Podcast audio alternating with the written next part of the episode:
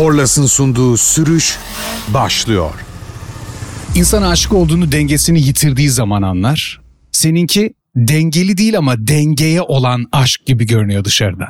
Senin bu motosiklet üzerindeki dengeye olan aşkın nasıl başladı? Aslında dengeden ziyade o birazcık daha rüzgarı olan aşkla başladı. Onun öncesinde bisiklete biniyordum ben işte paten kayıyordum. Ben sürati seviyordum zaten.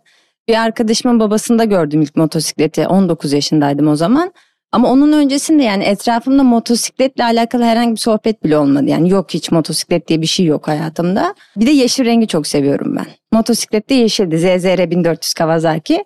Duruyor tabii o zaman ne olduğunu bilmiyorum ben onun. Arkadaşıma söyledim babam beni biraz gezdirir mi diye merak ettim sadece. O amca da sağ olsun bindirdi beni. Korkarsan sırtıma vur dedi. Tamam dedim bu Fenerbahçe Hiç stadyumunun vurmadın. orada. Hiç vurmadım. Hatta şey diyorum bindim zaten 10 saniye sonra bu rüzgar böyle yüzüme vurdukça direkt böyle şey hani bitmesin daha hızlı gitsin falan diye böyle bir içimde bir şeyler oynamaya başladı. Sonra yavaşladı iyi misin dedi iyiyim iyiyim birazcık daha sür dedim. İner inmez de direkt ben de motosiklet alacağım dedim. Yani o zaman karar verdim 19 yaşımdayken. O an o selede otururken hissettiklerim beni çok cezbetti. Sonra 21 yaşımda alabildim ben tabii ilk motosikletimi böyle aile içi savaşlar çıktı oldu bu oldu derken. 21'imde motosiklet aldıktan sonra ya ben gece alarm kuruyordum. Sabah işe gitmeden ya da okula gitmeden önce bir yarım saat daha motosiklete bineyim diye. Kalkıyordum uykumdan yarım saat daha dışarıda motosiklete binip tekrar gelip yatıyordum. O kadar bağlı olduğumu ve mutlu hissettiğimi hissettim aslında motosikletin üstünde. Sonra bu tutku gitgide büyüdü. Sonra sportif tarafı girince aslında işin içine denge dediğin kısım aslında orada giriyor biraz. Yani Sen e, önce hızla başladın, rüzgarı Önce olan tutku. rüzgarla başladım evet. O özgürlük hissini çok sevdim. Zaten özgürlüğüme çok düşkün bir insanım. Bir bütün olabildim motosikletle bana hissettirdiği duygularla. Pist kısmı başlayınca da ilk piste girdiğimde İzmir'de Tabii şimdi daha öncesinde bir tecrübem yok. Çok ciddi bir eğitimim yok. Tolga Uprak'la iki gün çalıştık otoban kenarında. Yarışa çıktım. Birinci olmuştum bir ilk yarışımda. Tabii onun da hani biraz... İlk yarışında birinci olmak gerçekten bir sporcunun yapabileceği en kötü şeylerden biri kendi kariyeri açısından. Gerçekten evet biraz öyle oldu. Pistte aslında hani şöyle bir algı var. Pist yarışçıları işte motosiklet yarışçıları hızı sever diye. Benim motosiklette mesela pistte olmakta sevdiğim şey o değil.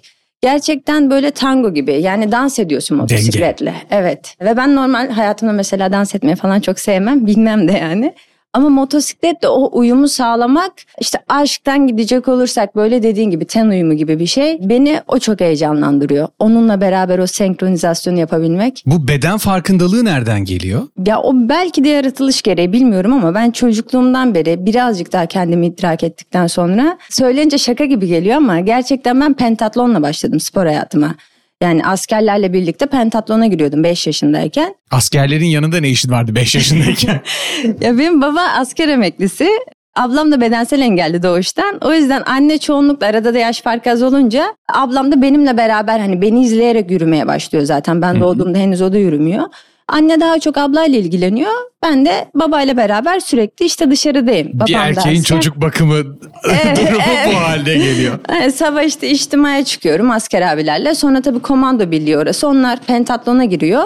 Ben de yapmak istiyorum. Aslında biraz o hırs, o sporcu azmi de oradan geliyor. Çünkü Bence sen de bu olduğu için onu yapmak istemişsin. Çünkü Ya içinde evet. olmayan biri rahatlıkla kenarda aman hiç uğraşamam diyebilirdi. Yani ben mesela sürünüyorum tel örgünün altında asker abilerle birlikte ve o zaman benim yaşım 5 işte baktığınızda onlar 18-19 yaşında. Bir tırmanma duvarı var böyle işte ipe tutunup böyle eğimli bir duvara tırmanıyorsun. Oraya tırmanırken tabii benim gücüm yetmiyor ama asker abilerle de yarışıyorum bir yandan. Şimdi onlar çıkıyorlar ben çıkamıyorum arkamda kuyruk oluyor asker abiler. Bir de bir tanesi gelip destek oluyor bana işte arkadan ben onun önündeyim beni çıkartıyor. Yardım edecek bana bir de orada da bağırıyorum hayır ben çıkacağım bırak beni falan diye. Öyle başladı spor hayatım. Sonra da okula gidince okulda işte ne varsa ilk önce atletizm ve judoyla başladım. Antalya'da 9 yaşında. Ondan sonra tekvando, basketbol, badminton. Tekvando, basketbol, badminton. Badminton Çok iyi. onu da yaptım. Yani okul takımında ne varsa aslında devam ettim bir şekilde hep spora. Bu biraz benim karakter yapım. Yani bana mesela istemediğim bir şey yaptırma ihtimali hiç kimsenin yok. Yani annem babam dahil. Bir şeyi içimden istiyor olmam gerekiyor. Yani şu an bana işte deseniz ki ileride bir iş var işte karşılığı bu kadar. Ben bana getireceğine bakmam. Sadece önce bir iç dünyama bakarım. Ne hissederim? Bunu yapmak istiyor muyum? İstiyorsam yaparım. Ya da bir şey yapmak istiyorumdur ve karşımda 50 tane felaket senaryosu vardır. İleride bak bunu yaparsan bu bu bu olur diye. Engellere İstiyorsam ben bakmadan. onu yaparım. O yüzden kendi iç dünyamda çok barışığım duygularımla. Hani okulu bitirdin şu işe gireceksin. Bak burada çok güzel bir kariyer var bunu yapacaksın. Bunların hiçbirisi benim için önemli değil. Benim için önemli olan tek şey İlayda ne yapmak istiyor. Ve kendimi bu konuda çok sorgularım. Çok yalnız kalırım. Çok telefonumu kapatırım. Ya saatlerce böyle boşluğa bakarım. Hani gökyüzünü dinlerim. Ama bu geçmişten gelen bir şey. Çocukluğumdan beri hep böyleydim. Peki motosiklette profesyonellik O kısım aslında biraz ilginç oldu. Ben motosiklete binmeye başladım. 19 yaşındayken karar verdin Karar 21'de motosiklet Evet. alabildin aldığın motosikletle yarışmaya başlamadın herhalde. Yok CBR 125'im vardı benim ilk. Onu da mesela 3000 kilometrede almıştım. Ben 57 bin kilometre yaptım 2 senede. Sabah kalkıp Tabii gece Yani. bile kalkıp biniyordum motosiklete. O süreçte aslında biraz ilginç. Ben 18 yaşımdayken okulun yaz tatilinde bir kafe açtım. Ticareti deneyimlemek istediğim için. Benim planım işte 3 ay bu kafeyi açıp sonra okula geri dönmekte. Ama müşteri memnuniyeti çok güzeldi. Yani ben servisi kendim yapıyorum, temizliği kendim yapıyorum, dükkanı kendim açıyorum. Tam girişimci. Tabii en son biterken işte benim 6 masam işte 55 masaya çıkmıştı. Yanımda çalışanlar vardı falan. 3 senenin sonunda oluyor tabii bu hikaye. Ben o 3 ayın sonunda bu kafeyi kapatamadım. Müşteriler açık kalmasını istediği için. Tabii bir yandan kafe Alanya'da, okulum İstanbul'da. Hani git gel yapıyorum. Motosikletim de yok o esnada. O zaman da benim planım hep şey böyle işte CEO olmak, üst düzey yönetici olmak falan. O anki heyecanım ve motivasyonum o baktığınızda. Sonrasında kendi işimin patronu olma kısmı bana daha keyifli gelmeye başladı. Fakat tam o arada işte ben motosikleti aldım. Şimdi motosikleti alınca ben kafeyi bıraktım. Kafeyi bırakma sebebim de şimdi ben Alanya'dayım. 3 sene boyunca denize girmedim diyebilirim. Yani gece saat işte saat 6'da falan kafeyi kapatıyorum. Diskodan çıkanlar geliyor. Öğlen saat 11'de tekrar kafeyi açıyorum. Ve bu periyotta düşündüğüm tek şey şu olmaya başladı. Motosiklete binemiyorum. Hiç binecek vaktim yok. Aldım ama süremiyorum falan diye. Sonra bir gün sabaha karşı 5 gibi falan oturdum ve Alanya manzarasını izliyordum kaleyi. O an dedim ki ben yarın sabah bu kafeyi bırakıyorum. Ya ileride sen yine az önceki gibi duygulara geliyor. Beş sene sonra kendini nerede görüyorsun? Ne yapmak istiyorsun? Ve o an çok ciddi teklifler var. Başka oteller yer vermek istiyor. Ve o an benim yaşımdaki bir kişi için ticari olarak çok güzel bir başarı bu. Herhangi bir yaştaki biri için büyük bir başarı bu. Benim sorguladığım şey sadece şu oldu ama. Gerçekten 5 sene sonra benim 30 tane işte 5 yıldızlı otelde restoran kafe zincirim mi olsun? Hayır dedim. 30 bin kilometrem mi olsun? Ben yarın motosiklete binebiliyor olmak istiyorum dedim. Ve bıraktım o şekilde. Bıraktıktan sonra ben bir dönem sadece kamp yaptım motosiklette. E tabi okul bitmiş, ailenin beklentisi var. Okuldan işte hocalarım. Ne okudun?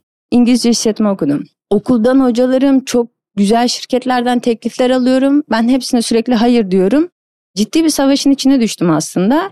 Çünkü benim içimden geçen tek şey motosikletle bir şey yapabilmek. Daha fazla motosiklete binebilmek. O sürecim epey sancılıydı. Ama dediğim gibi hani beni kırmak çok zor. Yani ben bunu yapacağım diyorsam onu yapacağımdır. O süreçte işte kamp, motosikletle sürekli tek başımayım. Motosikletimle sürekli dertleşiyorum, sohbet ediyorum falan derken Altu İnan, yarışçı kendisi de bilirsiniz.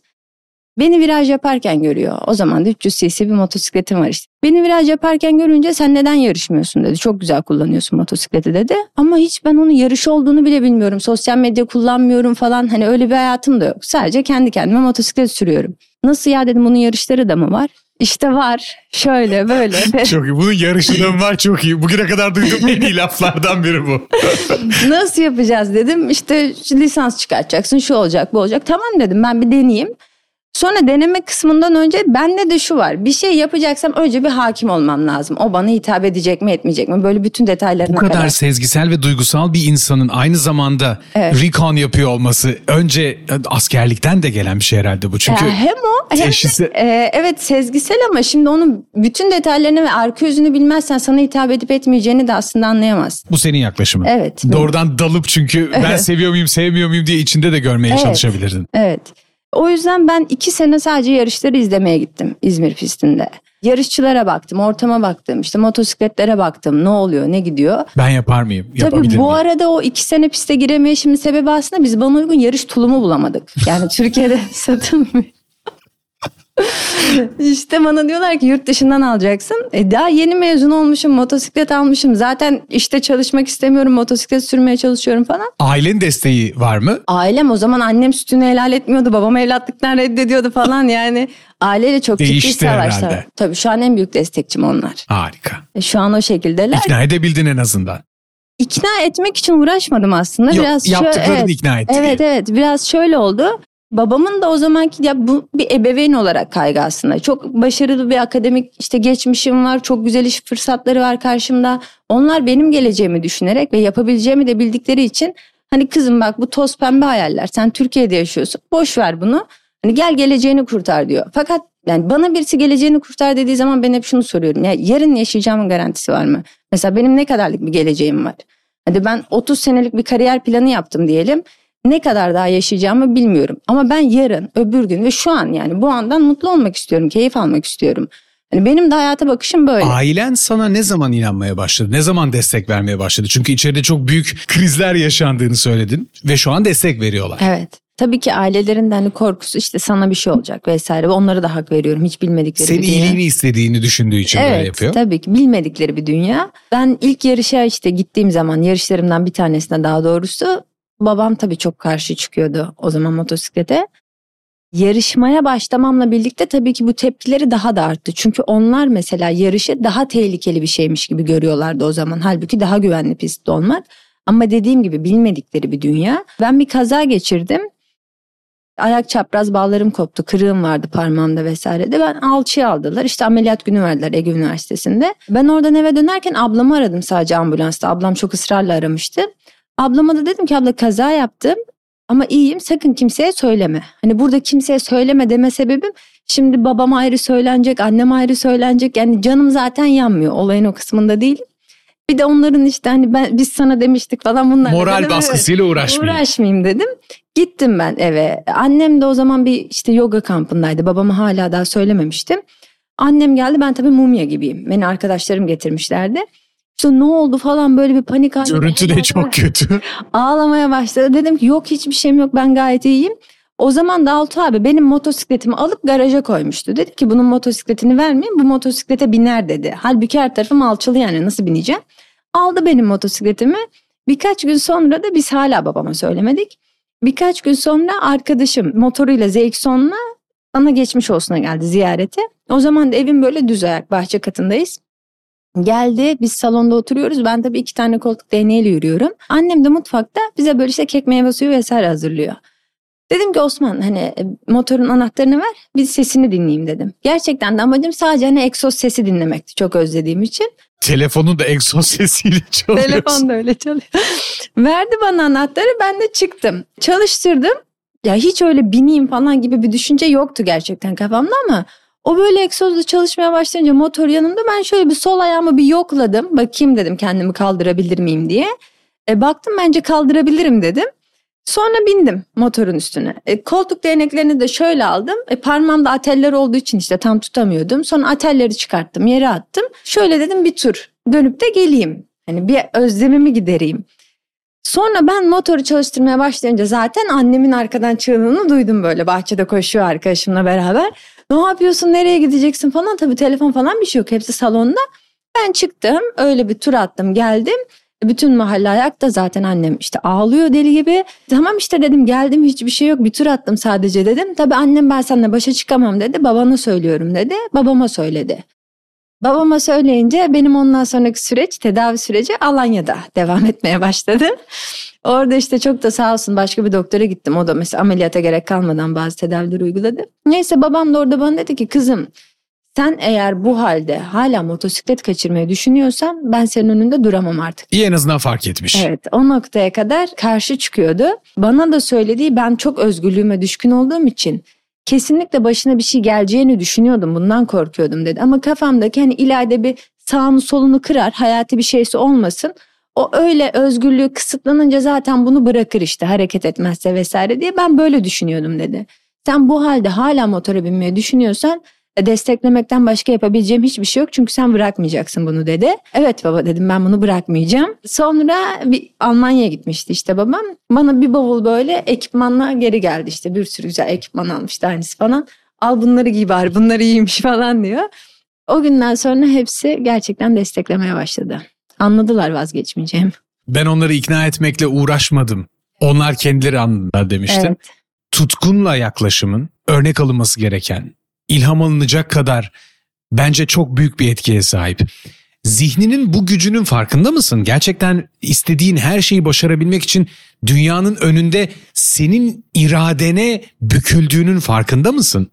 Çok farkındayım ve bence insanların en büyük eksiği bunun farkında olmamaları. Biz mesela çok somut şeylerle ilgileniyoruz ama aslında insan zihni ve beyni inanılmaz güçlere sahip.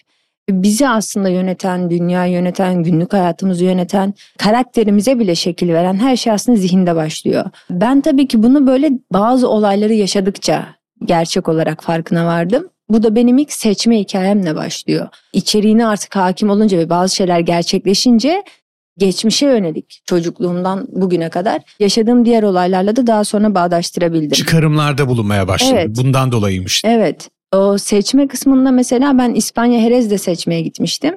Daha önce ben pistin kapısından hiç geçmedim. Pisti bilmiyorum. Tolga Uprak zamanında dönmüştü. Tolga abi bana biz map'i çıkarttık ve çizgiyi çizdi. YouTube'dan işte bazı onboard videolarını ayarladık işte 600 cc. Onları ben sürekli izlemeye başladım. Map benim önümde. Sürekli bunu izliyorum. PlayStation aldım. Kumandayı ben kullanamadığım için çocukları oynatıyordum. Onları o piste açıyordum. Onlar o piste dönerken ben sürekli izliyordum. Yarışacak kadar motosiklet kullanıyor mu PlayStation kullanıyor? PlayStation kullanamıyorum. O yüzden orada sürekli izledim ve sürekli map'e baktım. Annem mesela kaç gece beni uyandırıyordu uykumdan. Çünkü ben rüyamda bile böyle sürekli böyle yarışarının diye pisti böyle dönmeye başladım. Yani o kadar fazla onun içine girdim ve zihnime bunu o kadar fazla şartladım ki uyurken bile o pistte dönüyordum. Luis Cardosa ile beraber ben seçmeye gitmiştim. Onun akademisi almıştı seçmeye. Ben Herez'e gittim. İlk seansından sonra Luis'in kendisi bana dedi ki şaka yapıyorsun. Bu pistte daha önce dönmüşsün sen dedi. Hayır dönmedim dedim. Ne nasıl dönüyorsun o zaman şimdi böyle dedi. Çünkü hani bir seansta bir çıkarsın bir pisti tanırsın. Bir nerede sağ nerede sol viraj var bir bakarsın. Sen zaten biliyordun. Ben çıktığımda gerçekten pisti biliyor gibiydim. Sonra hemen koştur koştur sırt çantamdan o map'imi aldım getirdim. Ben sürekli işte buna baktım. YouTube'dan video izledim diye. Sonra zaten o zaman atıp mesela seçmeyi kazanmıştım. Akabindeki süreçte mesela bu Avrupa Şampiyonası'nda az önce de bahsettik antrenman yapamıyorum diye. Bu sene mesela kendime aslında böyle bir yol haritası da çizmiştim ben. Şubat ayında Hypnotic Masterclass eğitimi aldım Anthony Galio'dan. Fiziksel olarak antrenman yapamıyorsam ben zihinsel olarak antrenman yapıp bu pistlere kendimi hazırlayabilirim diye bir yol haritası çizmiştim. İki gün boyunca mesela full eğitim aldım. Adama da attığım mailde Sinan Ergin aracı olmuştu. Onlar getirdiler zaten. Onlara da şunu söyledim. Ben sporcuyum ve fiziksel olarak bu koşullarda antrenman yapamıyorum. Amacım yarışacağım pistleri zihnime kazımak. Bu kesinlikle geçerli bir yol. Çünkü o görsel hafıza ve o görselleştirme, zihinde bir şey canlandırma aslında siz bir şeye inanıyorsunuz. İnandığınız şey gerçek oluyor. Yani bu hayatta da böyle. Siz neye inanıyorsunuz? O gerçek oluyor. Kolumda yazan dövmeyi anlattın. Visualization yani zihin gözünden yaşadığın şey zaten senin kendi deneyimin. Çünkü Evet. zihinsel olarak biz dışarıda var olanlarla ilgili olan bütün deneyimimizi sadece o içerideki veri kadar değerlendiriyoruz. Gerçeklikle hayal arasında ya da rüyaların bu kadar gerçek hissedilmesinin de temel nedeni bu. Gerçeklikle hayal arasında çok büyük bir fark yok. Senin bunun farkına varmana neden olan şey ne? Şu oldu aslında ben çok inandığım için olduğunu düşünmüştüm ki gerçekten öyle. Bunun bu kadar bilimsel ve zihinle ve beyinle olan kısmını sonrasında idrak ettim. Ben İspanya'da çalışmaya başladığım bir süreç vardı. Bristol'la beraber çalışıyordum. Bu Türkiye'de yarışların olmadığı dönem. Bir sahne var orada. Ben hem motosiklete hem de ata binmem gerekiyor. Ata da çok iyi binerim normalde. Fakat bu sürekli İspanya'ya git gel sürecimde bir iki sene ben ata binmedim. Türkiye'ye gelmiştim bir hafta 10 günlüğüne. Dedim ki bir ata bineyim. Ata bindim. O arada da 40 dakika boyunca hani hiçbir problem yok hatta. Son inecekken hoca dedi ki bir 3 dakika daha bin dedi. Çok güzel uyum sağladınız dedi. Ben de atım böyle dizginleri falan saldım. İşte koşuyoruz. Düştüm ben attan. Attan düşünce bu sırtımda altı kaburgam, omurgam kırıldı. İşte iç kanama geçirdim. Ciğerlerim söndü. Tabii. Ve benim tam 37 gün sonra Bristol'un o reklam filminde tekrar ata binmem gerekiyor. Ben şimdi manejde yatıyorum. Geldi işte insanlar falan. Ben direkt diyorum ki ya benim yarışım var, çekimim var. Bir tarafım kırılmamıştır değil mi diyorum ama nefes alamıyorum. Nefesimi zor çeviriyorum. Neyse ambulansla biz işte gittik hastaneye. Sonra yatış verdiler işte. Yattım. İşte oksijene falan bağladılar direkt. Tabii ben doktorlara diyorum ki ne zaman çıkacağım ben diyorum. Kimse cevap vermiyor. İspanya'ya hiç söylemedim bile. Hani ben attan düştüm böyle böyle diye. Çünkü hani tek bir amacım var. Yurt dışına açılabilmek motosiklette ve bu da ilk reklam filmim benim. Hiç kimseye bir şey söylemedim. Üçüncü gün doktorlar heyet geldi. Heyet geldiğinde dedim ki bakın benim bir ay sonra çıkmam gerekiyor zaten. Hani ayaklanmış olmam gerekiyor. Ben gidiyorum. Ne yapacaksın dedi ya hani bir dur dedi bir sakinleş. Biz seni her gün yoğun bakım alalım mı almayalım mı tartışıyoruz dedi. Sen ne zaman çıkacağım diyorsun dedi. Dedim ki gerçekten hayatım bir mesele gitmem gerekiyor benim dedim ya. Ne yapacaksın dedi İspanya'ya gideceğim dedim. Esra Hoca vardı. O da döndü bana dedi ki kızım e, ciğerlerin söndüğü için sen uçağa binemezsin zaten dedi. Hani bir ay sonra mümkün değil uçakla gitmen dedi. Ha tamam kırıklarım iyileşir mi dedim. İşte sonra Karadan kırıkları gideriz. kaynama noktasına falan. O arada ben zaten çoktan Google'a girip girip bakmıştım işte trenle kaç gün sürüyor diye dört gün sürüyordu. Dedim tamam uçağa binemiyorsan böyle giderim falan. Neyse sonra ben bunları anlatınca ne yapacaksın dedi. Ata bineceğim, motora bineceğim, reklam filmim var benim deyince hocalar durdu böyle kızım attan düştüm buraya geldin ne atı hala falan dedi. Sonra ben de bunlara dedim ki bakın ben sporcuyum. Bana normal dedim hasta muamelesi yapmayın. Bunun başka alternatifleri yolları vardır. Bu dedim hani e, iyileşme sürecini bir hızlandırın. Baktım hani çok da oralı değiller. Sonra kendi kendime düşünmeye başladım. Netflix'te The Heal diye bir belgesel vardı şifa. Bunu izledim ve orada aslında zihnin e, iyileştirme gücünü ben orada öğrendim. Bunun öncesinde tabii Google'da sürekli ben araştırma yapmaya başladım. Hani nasıl daha çabuk iyileşebilirim? Orada aslında çıkan başlıklar altında bunları görmeye başladım. Sonra bu belgeseli izledim ve her gün bir saat boyunca o kırık kemiğimi filmimi aldım. Kırıklarımı önce komple beynime not ettim ve gözümü kapatıp her gün bir saat boyunca o kırıkları zihnimde iyileştirmeye başladım. Zihnimde bunları kaynatıyordum. Sonra tabii işte bir litre brokoli suyu içiyorum, havuç içiyorum, işte glukozamin kullanıyorum, kolajen kullanıyorum. Bunları kullanıyorum. Ekstra yapmam gereken her şeyi yapıyorum. Fakat bu seansları çok yoğunlukta ve hissederek yapmaya başladım. En son ben anneme dedim ki anne ben gideceğim. Kemiklerimin kaynadığına ben inanıyorum dedim. Tabii doktorların normal bana verdiği takvimde 3 aydan önce bu mümkün değildi. E, kırıklarım da ciddiydi yani. Sonra Esra Hoca'ya biz gittik. Dedim ki hocam benim kemiklerimi siz bilmiyorsunuz. Bunlar kaynar dedim. Hoca da bana diyor ki kızım anatomiye göre bu böyleyken böyle. Bak bunun böyle bir süreci var. Kaynaması mümkün değil. Sen çok ciddi bir risk alıyorsun ve omurgandaki kırık sinire çok yakın. Ve atta yaylanma hareketi yapacağın için çok büyük bir risk alacaksın dedi. Ben de dedim ki ben uçağımdan bir gün önce size geleceğim. Siz film çekeceksiniz. Kaynamış mı kaynamamış mı orada göreceğiz. Bu arada tabii ki ben bu kadar e, bilinçli değilim bu konuda. Sadece dedim ya işte hani bana bir şeye olmaz de ya da ben bir şey istiyorsam onu yaparım. Kendimi modlamıştım iyileşeceğim ben iyileşeceğim ben diye. Ve gerçekten annemle sabah kalktık. Ben anneme dedim ki anne ben iyileştiğimi hissediyorum. Kemiklerim kaynadı benim dedim. Biz gittik filmi aldık hocanın önüne koyduk. Hoca filme bakıp tekrar benim önüme attığını yani şu an hala çok net hatırlıyorum. Ne yaptın sen dedi. Sonra ona da anlattım yaptıklarımı. Ee, ve ben ertesi gün uçağa bindim İspanya'ya gittim. Tekrar ata bindim. Motosiklete bindim. Reklam filmini çektik. Ee, o gün aslında idrak etmiştim bunun. İnsan isterse zihnini yöneterek her şeyi mümkün kılabilir. O John yüzden- Lennon'ın okulda verdiği bir cevaptır bu. Öğretmen sorar büyüyünce ne olmak istiyorsun diye. Bu da mutlu olmak istiyorum der. Evet. Tam olarak öyle. Yani ben yaşadığım andan keyif almak istiyorum ve bunun için yaşıyorum. Tam olarak böyle. Okulda bitti. Mesela şu anki iş hayatım işte ne yapmak istiyorsun diye bana sorulduğu zaman her zaman ben hep diyordum ki yani ben bir hayat yaşamak istiyorum ve yaşadığım hayat benim işim olsun istiyorum. Yani ben saat 5'te işten çıkıp da keyif aldığım şeylere vakit ayırma stresine girmek istemiyorum. Ben bunu 33 yaşımda kurabildim ama gerçekten çok sancılı bir süreçti. Yani e, birçok noktada kırılmam gerekiyordu. Ya çok basit bir şey anlatayım mesela. İstanbul'da kalmak için verdiğim bu mücadelede e, tabii hani babam da biraz burnum sürtsün diye de destek olmuyor. E, Hani burnu sürtsün gerçeklerin farkına varsın ve hani hayatına bir yol çizsin diye. Ama dediğim gibi beni kıramazsın yani. Ev kiraları arttı. Ben sürekli motosikletle bir şey yapmaya çalışıyorum. Lastik almaya çalışıyorum. Antrenman yapmaya çalışıyorum. E, o arada ben bir plan yaptım. Böyle koydum önüme aylık giderlerimi. Ev kirası çok fazla bir giderdi. Dedim ki ben evi kapatayım. Tek başıma yaşıyorum İstanbul'da. E ne yapayım evi kapatayım ben zaten dedim çadırda kalmayı seviyorum. Selam göndereyim buradan da tezcan var benim komşum çok sevdiğim abim gibi. Ona dedim ki sen evinin bir odasını bana aç. Ben dedim kıyafetlerimi falan sana koyayım ben çadırda kalacağım. Kızım nasıl çadırda kalacaksın saçmalama yapma etme falan. Ben bütün mobilyalarımı verdim. İşte yeni okula başlayan üniversite öğrencilerine. Kıyafetlerimi oraya koydum. Bu hikayede mesela hiçbir yerde anlatmadım. Yaklaşık 6 ay boyunca ben İstanbul'da bayağı çadırda kaldım. Ve şimdi sabah ben Çadır nerede bu arada? çadır işte Aydos'a atıyorum. Taşdelen ormanına atıyorum. Herhangi bir ormana. Bazen çadır taşımak zor geliyor. Uyku tulumuyla gidip yatıyorum. Ve bütün bunları yaparken story atıyorum. Günaydın diye.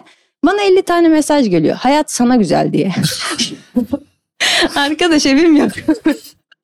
yani ben aslında evimi kapattım. Tasarruf etmek için çadırda kalıyorum. Hayallerini yaşıyorsun bazı insanların aslında. Evet ama ben bundan keyif alıyorum. Şimdi bu işte bardağın neresinden baktığına bağlı birazcık da dediğim gibi.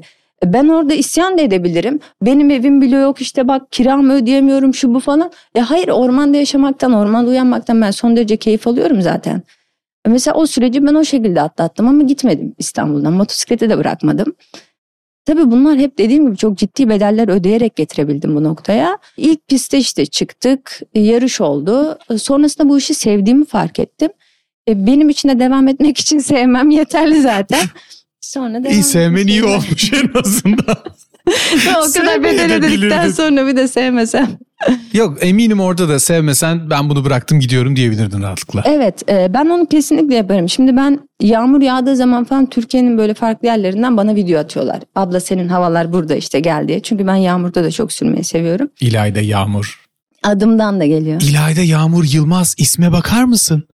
Değil mi? Kızın Soy- bütün her şeyle bu kız Yılmaz. Soyadımın da evet özelliklerini taşıyorum.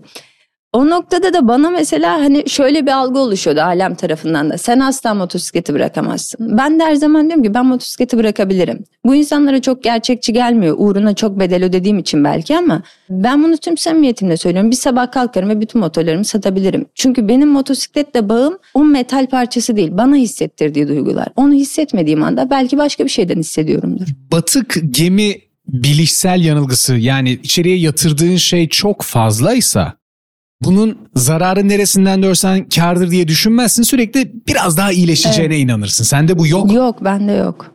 Yani ben de mesela bir iş yerine de çok ciddi bir yatırım yapmışımdır. Çok Analitik ciddi emek tutku. vermişimdir. Ya benim öyle şeylerim yok. Hani bazı insanlar oluyor ya işte ben dur 3 sene daha burada sabredeyim işte tazminatım yanmasın falan.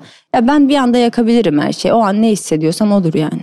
Peki şu andan 5 yıl sonrasına bakalım. Madem senin için an önemli ama mutlu olduğun anların sıralaması önemli. Buradan 5 yıl sonra da nasıl bir yolculuk görüyoruz önümüzde? Çok keyif aldığım bir proje yapıyorum şu an işte bir karavan köy projesi. Ama burası aslında bir park alanı değil. Benim hayalimdeki bir yaşam alanını hayata geçirmeye çalışıyorum. Buraya çok ciddi emek veriyorum yaklaşık bir buçuk senedir. Onun işte son adımlarındayız. Orayı çok büyütmek Henüz istiyorum. başlamadı. Henüz müşteri almaya başlamadı. Tesis bitmek üzere. Başlayacağı zaman haber ver birkaç tane müşteri göndereyim. Tabii ki mutlaka. Orayı büyütmek istiyorum. Diğer tarafta motosikletle ilgili kısımda aktif olarak şampiyona takip etme kısmı bana artık mesela iki sene önceki kadar keyif vermiyor. Bu sezonda yaklaşık 8 tane falan yarış kaçırdım mesela şu an. Bu hafta sonunda Bruno yarışım var. Ona da gitmiyorum mesela. Gitmiyor musun gidemiyor musun? Gitmek istesem giderim ama o kadar bedel ödemek istemiyorum. Hmm. O bedeli ödeyecek kadar tatmin etmiyor beni şu anda orası. Onun dışında şimdi ben bu Avrupa serüveniyle birlikte özellikle çünkü ben Türkiye'de yarışırken Avrupa'ya gitmeden önce aktif yarışan hiçbir kadın kalmamıştı Türkiye'de. Name abla var kulakları çınlasın o da bıraktıktan sonra. Avrupa yolculuğu çok sancılı oldu benim için. Yani oraya gitmek, orada olmayı başarmak, orada start almayı başarabilmek o süreç ciddi zordu. Tam pandemi sonrasına denk geldi bir de. Bu iki sezon ekonomik olarak da çok ciddi zorladı beni. Ben yapabileceğimi biliyorum. Şimdi tek eksiğim antrenman aslında. Daha fazla antrenman yapmam gerekiyor. E, Bunu koyabilecek enerji aslında bende var. Şimdi vakit, enerji, para denklemi var ya hani birisi oluyor, Evet. diğer ikisi olmuyor, ikisi oluyor, birisi olmuyor falan. Şimdi bunların hepsini oluşturabildiğim sene benim aslında bir bakıma bu seneydi. Fakat bu senede işte deprem, üzerine seçim, üzerine kur derken ben şu anda hani gitmek istesem gider miyim? Evet giderim. Şu anki heyecanım ama mesela Melisa ve Mimoza var. İşte biri 7, biri 5 yaşında ya da 8-6 olması lazım. Motocross'ta yarışıyorlar. Bunlar beni izleyerek motosiklete başlamış çocuklar. Numarası da 53 yarış numarası. Geçen yarışta mesela 25 erkeğin arasında üçüncü olmuş. Kupasını bana atıyor 53 numarayla. İlayda abla bayrağı senden devralacağım diye. İşte ablası diyor ki vites geçişlerinde sorun yaşıyorum. Biraz çalışabilir miyiz beraber sürelim mi diyor. Şimdi bunlarla sürmek, onları bir noktaya getirmek beni şu an çok daha fazla heyecanlandırıyor ve bana keyif veriyor. Şu anda da işte mesela düşünüyorum bu paraları ben harcayabilirim, yarışa gidebilirim. Ama TL bazında baktığınız zaman şu an mesela bir Bruno yarışı 4 günden oluşuyor. 250 bin liraya falan mal oluyor. Ya yani bunun çok ciddi paralar. 2 hafta sonra Hırvatistan geliyor. Yine aynı şekilde bir para. Bunu harcamak çok mesele değil ama bunu nereye harcarken daha fazla motive olurum? Bu kısmı ile ilgileniyorum. O yüzden biraz farklı oluşumlar içindeyim. Analitik tutku yine devreye giriyor. Evet. Hani biraz farklı oluşumlar içindeyim o yüzden bu sene. 5 sene içinde de birazcık daha böyle kız çocukları, kadınlar daha fazla bu sporla tanışsın istiyorum tabii ki ve biz bir markayla bir işbirliği yaptık iki sene önce. Benim ilk Avrupa sezonumdan sonra Hı hı. federasyon ve Kenan Sofol da destekledi. Zaten Kenan Sofol desteklemeseydi hani yapmamız çok zordu. Çıktım Avrupa'ya gittim. Evet bütün basın beni konuştu işte röportajlar, televizyon programları onlar bunlar.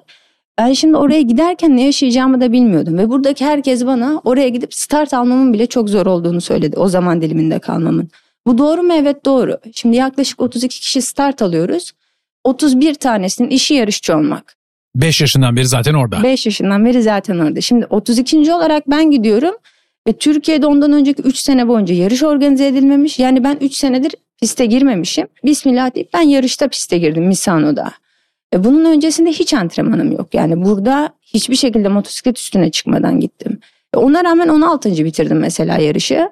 E ve bu beni çok kamçıladı. Dedim ki ben daha fazla motosiklete binersem burada rekabet edebilirim. E sonra bu tarafa dönüyorsun. İşin real tarafı da şu. Bir ay sonra başka bir yarışın var. Ve bu yarışın bütçesi de yaklaşık 10 bin euro. Yani senin o bir ay sonrasına bu parayı kazanabiliyor olman gerekiyor. Evet ben bu parayı kazanabiliyorum ama hem kazanıp hem antrenman yapma şansım yok. Antrenman yaptığın zaman da kazanıyorsun. Yani antrenman yapmam gereken zamanda işime bakarak o parayı kazanabiliyorum. Dolayısıyla ne olacak? Ben ya antrenman yapacağım oraya gitmeyeceğim ya antrenman yapmayacağım parayı kazanıp oraya gideceğim. ya da seni klonlayacağız. Yani şimdi iki sene boyunca böyle bir denklemde yarıştım ben. Hiçbir şekilde antrenman yapamadım sadece işte yarışa git gel yarışa git gel. Bu sene geldiğimiz noktada da şöyle bir karar aldım. Ben dedim bir takımla yarışmayayım. Bir motokaravan yapayım kendime. Motosikletlerimi kendim koyayım. Rahat rahat işte gideyim geleyim antrenman yapayım. Yine bir maliyetleri düşüreyim.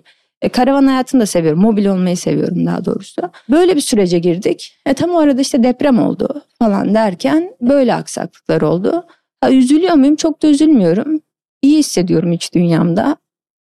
Ama işte bakalım belki seneye derim ki full şampiyona takip edeceğim derim bilmiyorum. Yani bu sezon belki işte deprem, seçim, kur hani biraz böyle aksiliklerle başlayınca o heyecanım şu anda birazcık yok. Ama şu anki planım mesela heyecanım işte Ekim, Kasım gibi sezon bitecek. Sezon bitince işte pistler boşa çıkıyor. Antrenmana gidebileceksin en azından. Evet yani kafamdaki işlerimi de oturtmuş olurum. İspanya'ya gidip mesela iki ay karavanımla full kamp yapmayı düşünüyorum. Pistlerde dolaşayım, antrenman yapayım. Bu benim için çünkü hem tatil hem keyif alıyorum hem antrenman yapıyorum. Şimdi ben bu iki senelik süreçte benim cross motorlarım da var. Enduro da yapıyorum ben. Şimdi cross antrenmanı da yapmak istiyorum. İşte pist için Uşak'a gidebilirim en yakın. Oraya gitmek istiyorum. Ya da Kenan abi bazı zamanlar davet ediyor Akyazı'ya. Ama Türkiye şampiyonasını takip ettiğim için motosikletim İzmir'de. İzmir'e motoru götür getir ya da işte buradan Uşak'a gönder gel bunlar hep yüksek maliyetler. Kafamı estiğini yapıyorum ya. Yarın mesela uyandığımda ben antrenman yapmak istiyorum ve işimi de ayarlamışım. Ama motosikletin de oraya gitmesi gerekiyor. Bunu taşıyacak bir aracım olmadığı için hep birilerine bağlı kalıyorum. Bu da beni rahatsız etmeye başladı. Bir dedim panel van alayım motosikletlerimi kendim taşıyayım. Süreç aslında öyle başladı. E, Sonra bu sıfır araç sıkıntısı var işte piyasada. Gittim, konuştum, baktım arabalara. O zaman hiç karavan falan yok ama kafamda. Sadece motosikletleri taşıyacağım. Herkes bana işte 5 ay, 6 ay, 7 ay sonrasında bir şekilde gün veriyor sıfır araç için.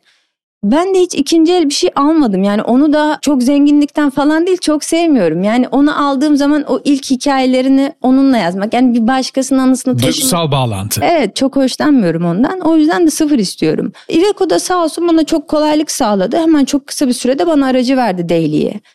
Daily'yi aldım ben onlardan. İşte hani biraz da indirim yaptılar. Kafamızdaki de şey panel van yapıp motosikletleri taşımak.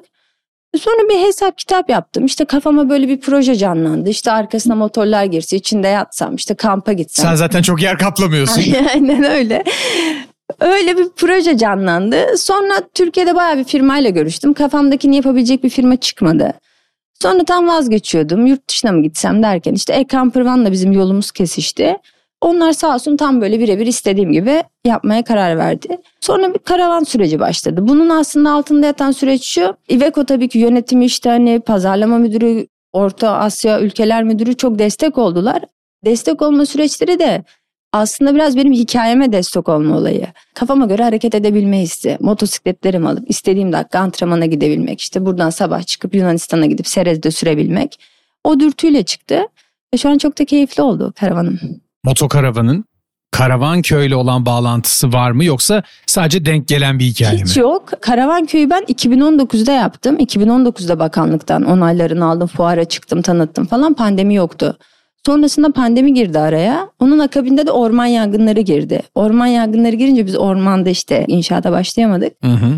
Öyle bir ötelenme oldu. Aslında bu süreçte çok fazla karavan köy çıktı ama ben bu projeyi yaptığımda İstanbul'da 3 taneydi. Ya Şu an yaklaşık 40 tane falan var. Oradaki olay ben doğada olmayı çok seviyorum. Yani beni bıraksanız mesela ormana bırakın bir daha hiç almayın. İşte cross motorum Evi olsun. bırakıp ormana gitmişsin anlattın az Evet önce. yani şu anda bile benim e, şimdi evim var. Mesela yatağa yatarım, duvara betona bakarım böyle. Ya çok keyifsiz derim. Çıkar ormanda yatarım. Şu anda bile yapıyorum. İşte üç gün önce yine gittim ormanda yattım. Ya onu seviyorum doğanın içinde olmayı. Proje aslında biraz öyle çıktı. Karavan park alanlarında da şimdi karavan kullanan insan mobil olmayı seviyor, doğada olmayı seviyor, özgürlüğünü seviyor. Fakat yapılan tesislerin hepsi otopark gibi. Yani sen karavanı getirip çekiyorsun. Buraya da öbür karavan çekiyor. İşte 3-5 metrekare bir bahçe alanı veriyor sana. Bu bir yaşam alanı değil. Bu bildiğin park alanı. Yeşilliği olan bir otopark bu. Bunu yaşam alanına çevirme fikri beni heyecanlandırdı. Hani ben nasıl bir karavan park O yüzden diye. karavan köy. Evet. Öyle çıktı proje. Ondan sonra da işte benim aslında yarışlara daha iyi hazırlanabilmek, daha fazla antrenman yapabilmek için karavan alma sürecimle birleşti. Birbirlerini iyi hizalamışlar. Caddede motosiklet konusunda ne hissediyorsun? Zaten bu kadar sevdiğin bir ulaşım aracı değil, sevdiğin bir hissi yola taşımak nasıl bir duygu? Ben çok seviyorum motosiklete. Onu fark ettim. ben aslında motosikletin her türlüsünü seviyorum. Cadde kısmı biraz ilginç aslında. Şimdi benim hep işte CBR 125, Kawasaki 300, sonra CBR 600 ararım vardı. İkisi aynı anda vardı. Birine pistte biniyordum. Sonra 636 aldım Kawasaki. O benim aşk motosikletim oldu birazcık. Ona çok bağlıydım. İlk yarışımı da onunla kazandım. Tam onun akabinde bu profesyonel yarış hayatı başladı benim için. Arada da bir Tracer 700'de bir İtalya turu yaptım geldim. Şimdi bu Tracer 700'e kadar olan kısımda hep racing var. Hep böyle bir yarış var hayatımda. Şimdi bizim bu işte abilerimiz işte motosiklete binenler falan da bana işte 636 ile ormana falan giriyordum. Necat Keklik diyordu ki bana kızım sucu motoru yaptım motoru ne yapıyorsun bu kadar binilmez buna diyordu. Hiç üstünden inmiyordum. İşte sürekli uzun yol yapıyordum yağmurda karda her şekilde biniyordum ben motosiklete. Tabii o zaman da düşündüğüm şuydu ben bundan başkasından keyif almam diğerleri ulaşım aracı motosiklet Bilmediğin dediğin- için bir yandan. Motosiklet dediğin işte budur diyordum. Dediğin gibi bilmediğim bir konu hakkında yorum yapıyorum aslında. Sonra Tracer 700'e binince ben İtalya'ya gittim geldim. Dedim ki ben ne yapıyormuşum ki yani racing motora ben niye caddede biniyorum? Bir de aynı zaman diliminde piste de girmeye başladığım için o motosiklette. İki ayrı deneyim, farklı Evet. şeyler, farklı Evet. beklentiler. Evet. Tam ondan sonra o olay benim için bir kırılma noktası oldu. Benim şu an bir R6'm var 2020'den beri. Caddede 1000 kilometre binmemişimdir. Komple pist modunda duruyor. R25, R3 hepsi pist modunda. Şu an caddede ben mesela yarış motoruna binmem. Çünkü şimdi evet arkadaşları da görüyoruz mesela. Evet biniyorlar caddede ama bu motosikletlere pistte binip bunun pistte limitlerini zorladıktan sonra caddede ne kadar iyi pilot olursan ol bunun limitini zorlama şansın yok. En fazla top speed zorlayabilirsin. Buna da gerek duymuyorum zaten caddede. Kumar oynayıp risk alıp kendi şansını zorlarsın en fazla. Hem öyle hem de keşke sadece kendi hayatını zorlasan. Şimdi caddede yapabileceğin herhangi bir yanlış hareket ya da başına gelebilecek herhangi bir aksilik karşında başka tamamen olaydan bağımsız masum bir insanın hayatını da etkiliyorsun. Böyle bir riski almam ben. Motosikletin de limitlerini zorlatmıyor zaten sana caddede. Hem cadde buna uygun değil hem de o motosiklete piste binip onun limitini zorladıktan sonra caddede o keyfi alman mümkün değil. O yüzden yarış motorlarım şu an sadece pistte. Yol kısmında da o süreçte ben bana ne hitap edecek, ne alacağım, ne bakacağım vesaire derken işte sonra Özlem'le işte konuştuk. Bir akşam Özlem'i aradım. Dedim ki hani benim motosiklete binmem gerekiyor. Çünkü iki motorum arazide, diğerleri pistte ve ben caddede motosikletsiz kaldım. Bir de alışkanlık var hani sürekli o tarz motorlara bindiğim için ne yapacağım diye. Ben bir multi sordum aslında. Hani bir multi mi alayım ne yapayım diye. Özlem de bana ben seni yarın arayacağım dedi. Ertesi gün beni aradı. Tam dedi senin karakterine uygun bir motosiklet var bende. Gel bunu dene dedi. Sonra ben geldim Monster'ı aldım işte. Aşık oldum Monster'a. Onunla şu an mesela gayet keyifliyim. Caddede tabii ki eskisi kadar çok fazla binemiyorum. Önceden hani bakkala bile motosikletle gidiyordum. İşte dediğim gibi gece alarm kurup kalkıyordum. Yarış serüveniyle birlikte vücudumu da korumak zorundayım. Hani riski minimalize etmem gerekiyor. Ata binmeyi ben çok seviyorum. Normalde sürekli ata binerim. E, yarış sezonumda hiç binmiyorum. Çünkü canlı bir hayvanla yaptığım bir spor ne olacağını bilemiyorsun. Cadde kısmı da birazcık o, o şekilde minimize ettim aslında. Şu an çok fazla binmiyorum. Bu sezon mesela aktif şampiyonu takip etmediğim için e, şu an biniyorum ama böyle bir iki senelik bir ara oldu. Monster'ın sana yolda sağladığı deneyim, keyif nedir, nasıldır? Monster benim karakterime çok uygun. Küçük canavar. Evet, haylaz yani. O halini çok seviyorum. Tipi zaten çok hoşuma gidiyor. Ama dediğim gibi yani en çok sevdiğim gerçekten böyle bir yaramaz çocuk gibi. Aynı zamanda güven de hissettiriyor. Yani bu yaramazlığının altında hani böyle e, boş bir agresiflik ya da boş bir Fütursuz değil. öyle değil. O güveni de sana veriyor. O yüzden gayet keyifli hissediyorum onunla. Önümüzdeki yıl itibariyle yeniden pist kovalamayı düşünürsen nasıl antrenman yapacaksın? Sana kimlerin destek vermesi lazım ki senin hayatın en azından başarı odaklı, sadece performansına odaklı bir şekilde gelişsin. Yani hayatta kalalım biz buraya nasıl gideceğiz den öte sen orada başarıyı hedeflemeyi başar. Valla Arka şimdi şöyle ben bütün bu kartları önüme koydum. Şimdi Instagram'da vesaire sosyal medyada da sağ olsun insanlar takip ediyorlar ve soruyorlar yarışlar ne durumda diye. Tek tek cevap hani yazıp da cevap veremiyorsun ama olayın hani madalyonun gerçek yüzleri var. Ben 33 yaşındayım. Bundan sonra ben Avrupa şampiyonluğu alabilir miyim? Alabilirim bunu çok net biliyorum. Ama şimdi almak için vermem gereken bir takım tavizler var. Nedir bu? Benim iki sene sadece sportif kariyer odaklı bir hayat yaşamam gerekiyor. Sporcu hayatı yaşaman Evet. lazım. Şimdi ben İlayda'ya soruyorum bunu istiyor muyum? Ben bunu istemiyorum. Şimdi benim böyle bir motivasyonum artık yok. Şimdi bu olmadığı için de benim iki sene önce aradığım o 100 bin euro, 200 bin euroluk sponsorluklar bugün bana 500 bin euro olarak gelse ve bana dese ki İlayda bütün bu işleri bırak ve sadece sen git spor hayatına bak dese bunu kabul etmeyeceğim ben. Çünkü hani artık ben o noktada değilim. O evrildi benim için. Şu an hala pistte olmayı seviyor muyum? Evet seviyorum ve bence pistte olmalıyım. Dediğim gibi ben Avrupa'ya giderken herkes ki bu spordaki çok üst otoriteler bile benim oraya gitmemin imkansız olduğunu söyledi bana. İşte ben toz pembe hayaller kuruyorum. Biz oraya gidemeyiz. Çok küçük yaşta başlamak lazım. O zamanları atamayız. Benim gittiğim yaşta insanlar emekliye ayrılmış vesaire vesaire. Şimdi karşımda bu kadar felaket senaryosu varken ben oraya gittim. Ben orada start aldım. Ve bütün yarışlarımda ben start alma hakkını sağladım. 15'e kadar girebildim ilk 15. Antrenmanlarda en iyi 8. zamanı yapabildim. Şimdi ben bütün bunları antrenmansız yapabildim. Antrenmanlı olsan Orada çok daha fazlasını başaracağımı biliyorum. Ama benim için bunun en büyük kazanımı şu. Türkiye'den 50 sene de geçse, 100 sene de geçse evet bu branşın, bu kadar gönül verdiğim bir branşın ilk milli sporcusu benim. Kadın olarak kendi branşımda. Bunun da daha güzeli ben oraya gittikten sonra sayısız genç kız caddede motosiklete binenler biz de yarışçı olmak istiyoruz diye bana yazmaya başladı. Nasıl yapacağız, nasıl olacak? Bunun gerçek cevabı motosikletin olacak, ekipmanın olacak, paran olacak, o olacak, bu olacak. Şimdi bunu hani yolun çok başında ve hayalleri olan bir insana nasıl söyleyeceğim ben? Nasıl anlatabilirim? Bunun gerçek kısmı bu ama şu an anlatıyorsun. yarışçı olmak istiyorsan ailenin parası olacak. Buraya yatıracak çok ciddi bir gücün olacak. Vaktin bol olacak. Yeteneğin olacak. Bütün bunlar olacak ki sen yarışçı olacaksın. Bende var mıydı? Yoktu. Ben bunları oldurabilmek için zaten o kadar seni uğraştığımdan çok geç yaşta başlayabildim bu işe. Ya da bu kadar bedel ödeyeceksin ve finalde olacaksın. Şimdi bu işin matematiği bu.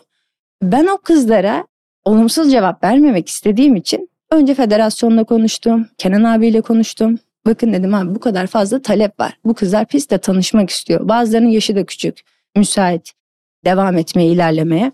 Nasıl yapabiliriz dedim. Erkek yarışçılardan, diğerlerden, çocuklardan işte yedek tulumlarını topladık. Federasyonla birlikte federasyon yeni bir kategori açtı. Derken biz bugüne kadar yaklaşık 50 tane genç kızımızı pistlerle tanıştırdık. Ben yarış sezonum olmasına rağmen antrenman yapmadım. Onlarla çıktım, onlara gösterdim, çizgi gösterdim, hızlandırmaya çalıştım. Şimdi ilk sene mesela 25 kız girdi. Sezonun sonunda 5 tanesi sonraki seneye devam etti. İşte kimi düştü, bir yerini kırdı. Mesela parmağı kırılınca bıraktı, omzu acıyınca bıraktı. Şimdi bunlarla yüzleşmen gerekiyor zaten devam edip edemeyeceğini anlamak için. Öbür taraftan bütün maliyetlerini lastik dahil anlaş lastik verdiği bütün maliyetlerini karşılamamıza rağmen işte gidiş gelişler maliyetli olmaya başladığı için bırakanlar çok oldu. Ama herkese şimdi bu imkanı tanımak çok zor. Biz bunu yaptık. Beş tane yarışçı bir sonraki seneye kaldı. Sonra yeni yarışçılar geldi. E, şu an bu sene devam edip etmeyeceğini bilmiyorum. Ama kendi iç dünyama dönüp baktığımda ben Avrupa'ya gitmemiş olsaydım, ben bu kadar basında yer almamış olsaydım, ben bu işin rol modeli olmamış olsaydım bu kızlar böyle bir dünyanın mümkün olduğunu bilmeyecekti. Benim için asıl tatmin noktası aslında bu. Diğer işte küçük kızlar Melisa ile Mimoza şu an mesela umudum onlarda bayağı bir. Onlar mesela 53 numaraya çıkıyorlar kupa alıp bana atıyorlar. İlayda abla bak kupa aldık. İlayda abla şu virajı dönemiyorum ne yapayım diye. Mesela bu çok büyük bir tatmin noktası benim için. O yüzden şimdi kartlarımı önüme koyuyorum. Aktif olarak yarışmaya devam edebilirim tabii ki. Keyif alıyorum ben pistte olmaktan. Ama bundan sonra asıl ilerletmek istediğim çocuklarla, daha yaşı genç olanlarla, önü açık olanlarla bu sporu ne kadar daha ileri taşıyabilirim noktasında biraz daha kafa yormak ve enerji harcamak. Bir İtalya turundan söz ediyorsun ve bu İtalya turu aslında birinin hayali.